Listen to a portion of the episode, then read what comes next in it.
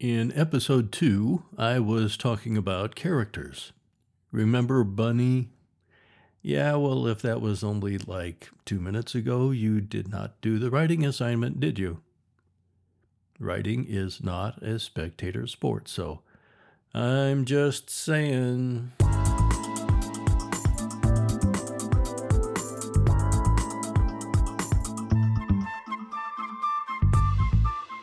Who is the most memorable character you've ever read?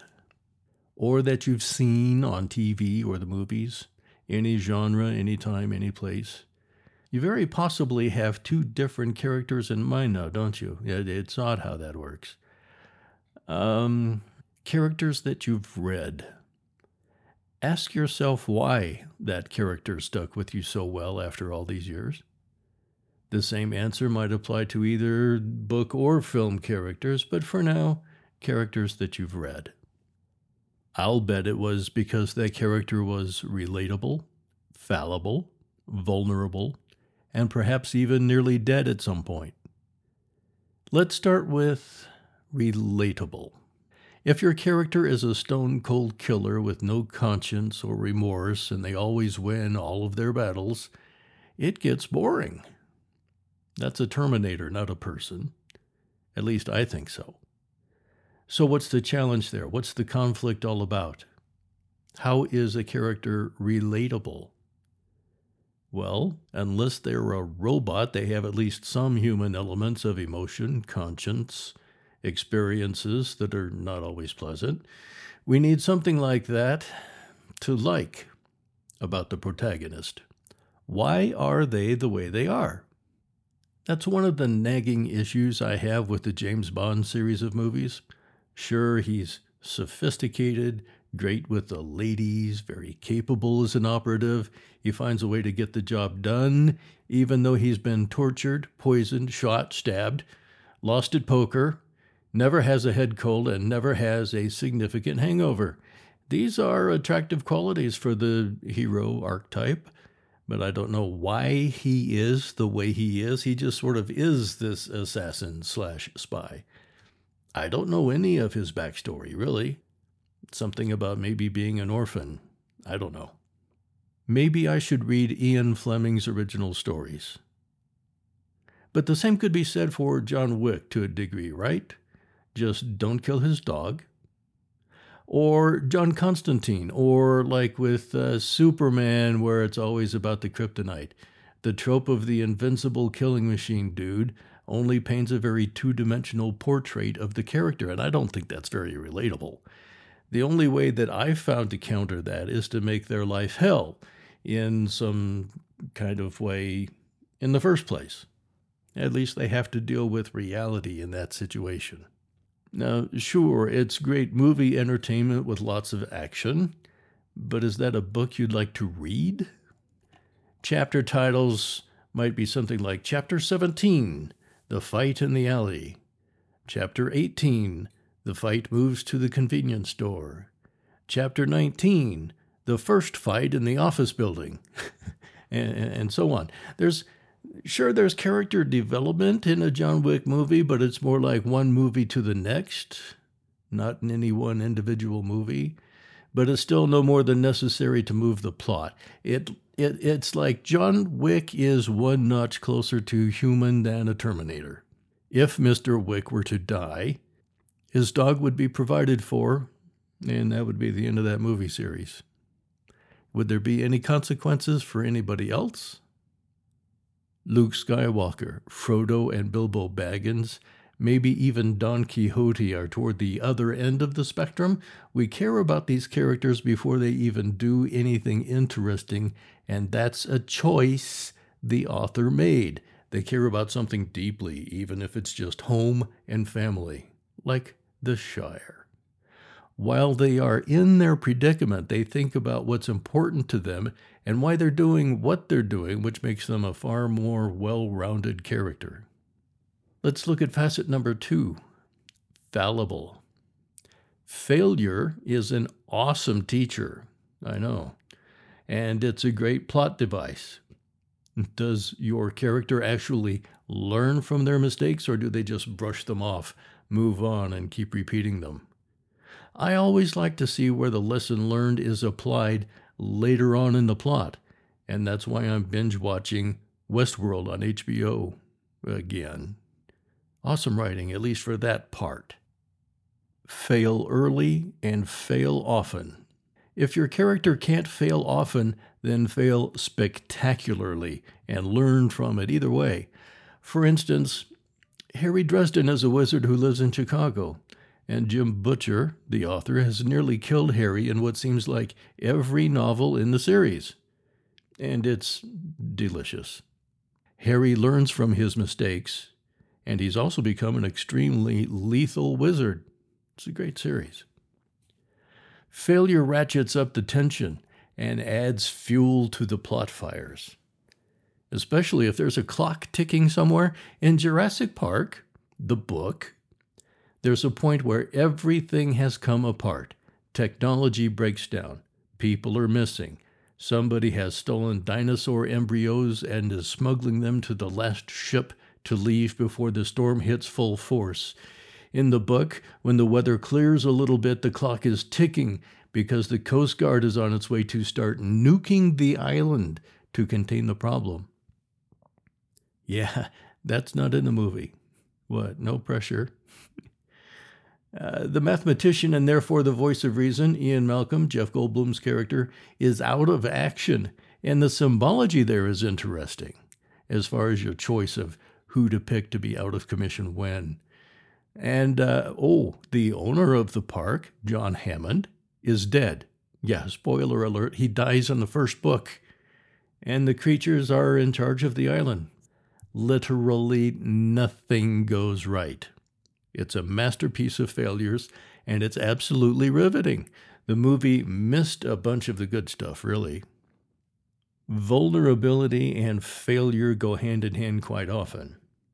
Luke Skywalker lost a hand in battle. Anakin Skywalker lost more than just a hand. Han Solo got captured and then frozen in carbonite. Frodo was stabbed by a Morgul blade, and that pain carried through to the last page. Sherlock Holmes had an opium addiction. The gunslinger in the Dark Tower series lost fingers on his gun hand fairly early in the series. Even Superman had kryptonite to make him a little bit human.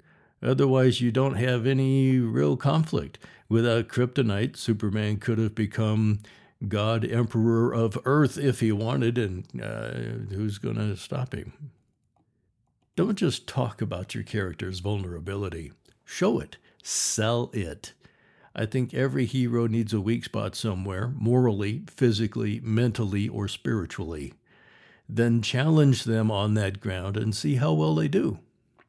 If you mention a weakness in chapter 1 and it never comes into play in the story, you wasted a great opportunity to show us a character who can overcome that weakness. At least you can show how the villain learns about it and exploits it.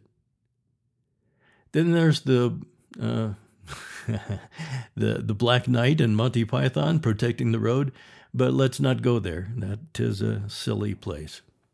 I was working on a high fantasy storyline with three main characters. One was an outdoorsy warrior who was always the voice of action. Another was the priestess who was the voice of moral conscience.